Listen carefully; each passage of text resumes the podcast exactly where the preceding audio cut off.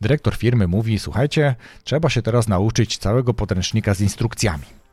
I ten jeden zespół pyta: Na kiedy? A ten drugi: Po co? Zapraszam do podcastu Rozwój Osobisty dla Każdego.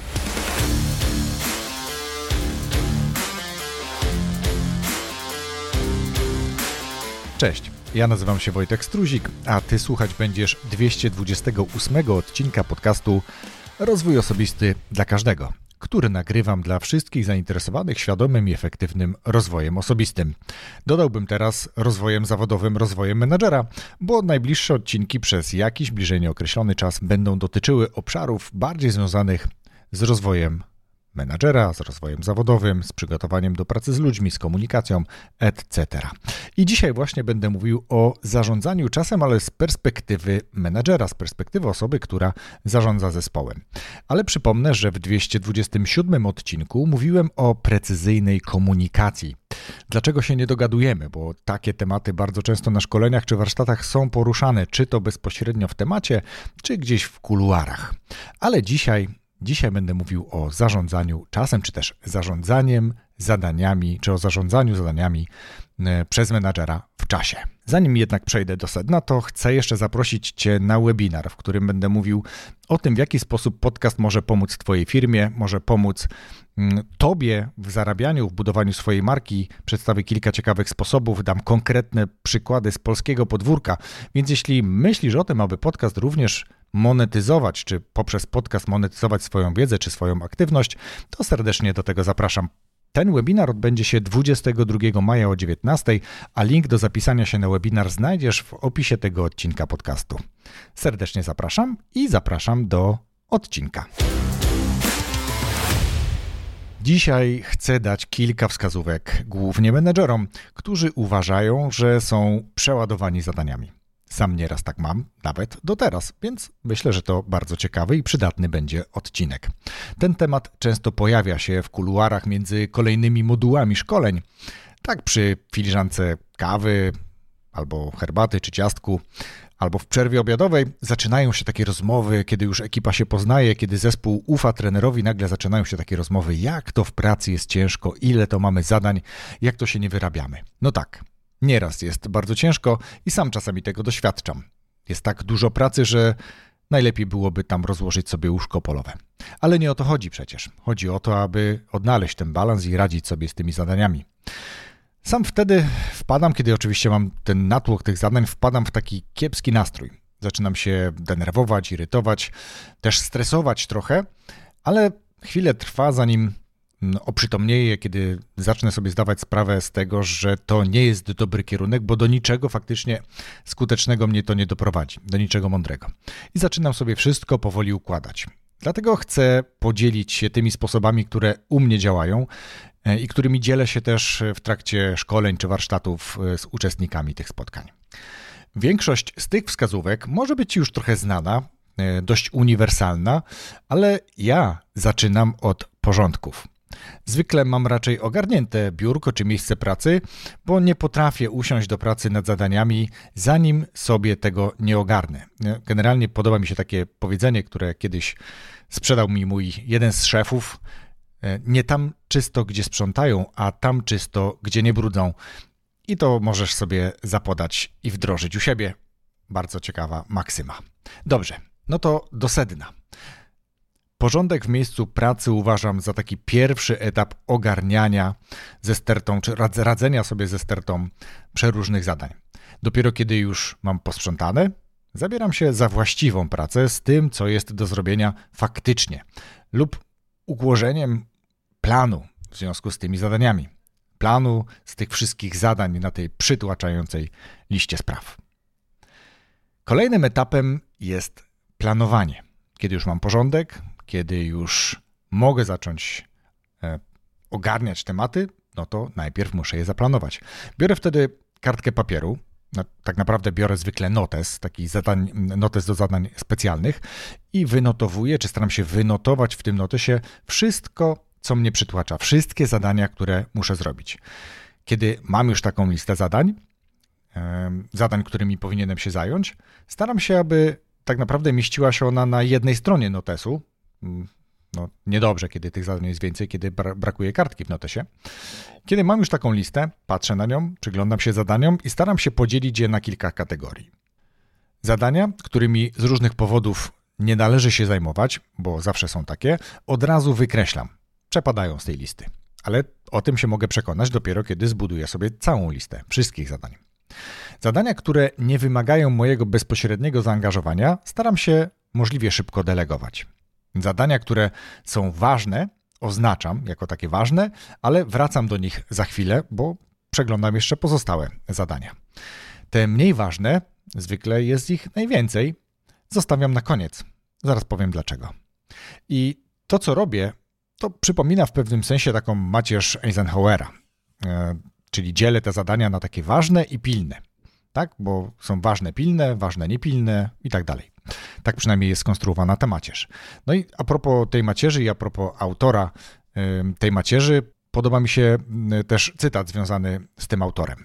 I ten cytat brzmi: To, co ważne, rzadko bywa pilne, a to, co pilne, rzadko bywa ważne. Dwight Eisenhower właśnie.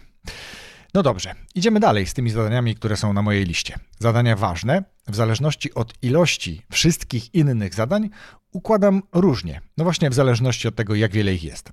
Jak jest ich bardzo dużo, to staram się tymi ważnymi, ale takimi, które nie zajmą mi dużo czasu, zająć się możliwie szybko.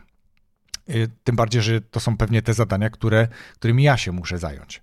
Czyli na przykład napisać i wysłać jakiegoś ważnego maila.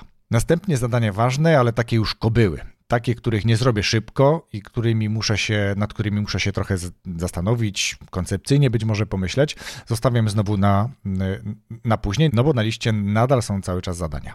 Czasami to są te zadania, które nie mogą czekać, czyli takie częste i typowe pożary. W dużych organizacjach szczególnie takich zadań jest ogrom. I dobrze jest się rozeznać, co jest właściwie pożarem i czy to jest coś, czym musimy się zająć sami, etc.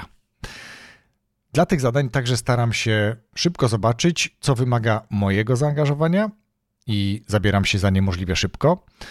A o wykonanie pozostałych proszę osoby, które często znają się znacznie lepiej na detalach takiego problemu. Zadania do delegowania staram się gdzieś zmieścić w międzyczasie pomiędzy tymi zadaniami pilnymi i zadaniami ważnymi. E, wtedy one już jakby zaczynają żyć swoim życiem, zaczynają się nad nimi e, skupiać osoby, a ja równolegle w tym samym czasie mogę pracować nad zadaniami faktycznie ważnymi, tymi, które są przypisane do mnie. Ta lista aktualnie będzie wyglądała mniej więcej w taki sposób, że po pierwsze są wykreślone zadania mało istotne, dla ważnych jest jakiś znacznik, czasami jest to wykrzyknik. Te, które są delegowane albo mają inicjały osobom, które delegowałem, albo jakaś inna dotatka do tego jest i mogę wtedy iść dalej z tematami. I takie delegowanie pozwala na przekazanie odpowiedzialności za niektóre z tych zadań współpracownikom czy osobom, e, z którymi się pracuje w relacji przełożony podwładny. Ja mogę wtedy skupić się na kluczowych zadaniach, które wymagają mojej konkretnie uwagi, ale jednocześnie dając szansę współpracownikom, podległym pracownikom, daje szansę rozwoju i zdobywania nowych umiejętności, czy też rozwoju kompetencji, e, bo częste powtarzanie pewnych zadań no, utrwala e, dobre, zwyczaje, dobre zwyczaje, dobre praktyki. Z kolei ustalenie ważności w zadaniach pozwala skupić się na tych, które są najważniejsze i mają największy wpływ na to, czy ja będę realizował swoje cele, cele swojego zespołu, czy cele organizacji, w której pracuję, czy dla której pracuję. Jest to o tyle ważne, że pozwala uniknąć rozproszenia uwagi bo uwaga dzisiaj rozpraszana jest na bardzo wiele różnych sposobów. Bez ustalenia ważności zadań, wszystkie zadania albo są ważne, albo są wszystkie nieważne, czyli panuje chaos. Staram się nie zajmować raczej zadaniami nieważnymi lub tymi mniej ważnymi zadaniami. Powierzam je osobom, które sobie z nimi dobrze radzą lub świetnie radzą. Może to nawet czasami wyglądać tak, że te niektóre tematy, którymi się nie zajmuję, mm, że zaniedbuję je ale tak naprawdę jestem czujny i kiedy przyjdzie czas, upewniam się, że również te zadania są należycie realizowane. Mam tak zwaną rękę na pulsie, czy trzymam rękę na pulsie. Żeby nie utonąć w natłoku spraw, to unikam z kolei brania na siebie zadań, które ktoś życzliwie próbuje mi przekazać, tudzież delegować. Zwykle pokazuję wtedy tę swoją kartkę, ten swój notes z tymi wszystkimi zadaniami, albo pokazuję taką tablicę, którą mam na ścianie i to zwykle wystarczy, żeby zamknąć ten temat. Osoba no, poddaje się. E, u mnie też e, działa wspomniana tablica. E, tablica wisi na ścianie, tuż za monitorem, i tam jest lista zadań ze statusami, choć mnie także zdarza się brać za tak zwaną pustą taczkę, czyli w przypadku tej tablicy zdarza się, że jakiś czas statusy zadań są nieaktualizowane, no bo właśnie tych zadań bywa, że jest dużo. E, ale dodatkową robotę na tej tablicy robią kolorowe flam, flamastry. To jest tablica suchościeralna, więc mm, dobrze sobie tam różnymi kolorami, ja przynajmniej tak mam, oznaczam statusy zadań, na jakim one są etapie. Nie lubię z kolei czerwonego, jak się można domyśleć, bo to znaczy, że jakiś termin albo został przewalony, albo dzieje się jakiś pożar, których w organizacjach jest całkiem sporo. Dzisiaj pomijam kwestię narzędzi, to znaczy do tej pory pomijałem kwestie narzędzi, o których już mówiłem w niektórych odcinkach podcastu, ale przypomnę tylko, tak żeby było jasne, albo jeżeli nie słuchałeś czy nie słuchałaś poprzednich odcinków dotyczących takiej efektywności osobistej, no to tutaj może to być też pomocne. E, przede wszystkim nie siedzę bez przerwy w programie pocztowym, tak zwanym Outlooku lub jakimkolwiek innym. Raczej zaglądam do niego kilka razy w ciągu dnia pracy. Tam dzieje się dużo rzeczy i rzeczy często mało ważnych. Telefon odbieram, kiedy mogę faktycznie rozmawiać. Kiedy nie mogę, zwyczajnie nie odbieram. Staram się nad tym też pracować, bo kiedyś miałem tak, że odbierałem telefon i mówiłem: Przepraszam, ale teraz nie mogę rozmawiać, bo jestem na spotkaniu na przykład, nie? To taka głupota. Po co odbieram, skoro jestem na spotkaniu i nie mogę rozmawiać? Ale zdarza się, myślę, wielu osobom. Kiedy potrzebuję skupienia, zamykam drzwi do swojego pokoju albo zakładam słuchawki, takie specjalne słuchawki, które potrafią nieźle odizolować, odciąć mnie od tła i puszczam sobie muzykę, która pomaga mi się skupić. Skupić na tym zadaniu. Wtedy nie słyszę tego, co się dzieje, czy to mm, dźwięków z ulicy przy otwartym oknie, czy tego, co się dzieje za ścianą w pokoju, lub przez uchylone drzwi. E, telefon odkładam do takiego stojaka, takiej ładowarki i e, raczej mam wyłączone wszystkie powiadomienia, ale za to wyświetlam sobie zegarek, bo taka świadomość upływającego czasu też dobrze robi na efektywność, bo wtedy skupiam się konkretnie na tych zadaniach, na których chciałem się skupić. Odizolowując się od całej reszty. A kiedy jest coś naprawdę super bardzo ważnego, to jeszcze dodatkowo łączę te kilka funkcjonalności, czyli zamykam drzwi, słuchawki, muzyka, e, odcinam się, jeszcze dodatkowo sobie włączam e, timer taki do pracy w blokach, takie typowe Pomodoro. Wszystkie te techniki zarządzania zadaniami są ważne, nie tylko dla menadżerów, ale powiedzmy, że dla menadżerów, którzy chcą zwiększyć swoją skuteczność i swoją produktywność, chcą być bardziej efektywni w pracy. Pamiętaj, efektywni, nie myl z efektownym. Warto pamiętać, że nie ma jednego najlepszego sposobu zarządzania zadaniami. Te zadania świetnie się sprawdzają u mnie, powiedziałem Ci, jak to działa, natomiast każdy powinien znaleźć swoją własną metodę, która działa dla niego najlepiej. I kluczowe w tym wszystkim jest częste zadawanie sobie pytań w stylu: jaki jest cel tego zadania? Co się stanie, jak tego nie wykonam? Albo co się stanie, jak to wykonam? Tu taka anegdotka mi się jeszcze przypomina na koniec. Kiedy pracowałem w jednej z firm na początku swojej kariery mm, jako menadżer, były dwa zespoły, powiedzmy, dlatego że firma została przejęta i mm, był taki żart, właśnie ta anegdota, która w tej filmie krążyła, że oba te zespoły spotkały się na takim ogólnokrajowym spotkaniu i dyrektor firmy mówi: Słuchajcie, trzeba się teraz nauczyć całego podręcznika z instrukcjami. I ten jeden zespół pyta: Na kiedy? A ten drugi: Po co? I w ten sposób dotarliśmy do końca dzisiejszego odcinka. Dziękuję za wysłuchanie tego odcinka, a patronom bardzo dziękuję za wspieranie i za ostatnie wtorkowe spotkanie. Cieszę się, że cały czas jesteście ze mną i wspieracie rozwój tego podcastu.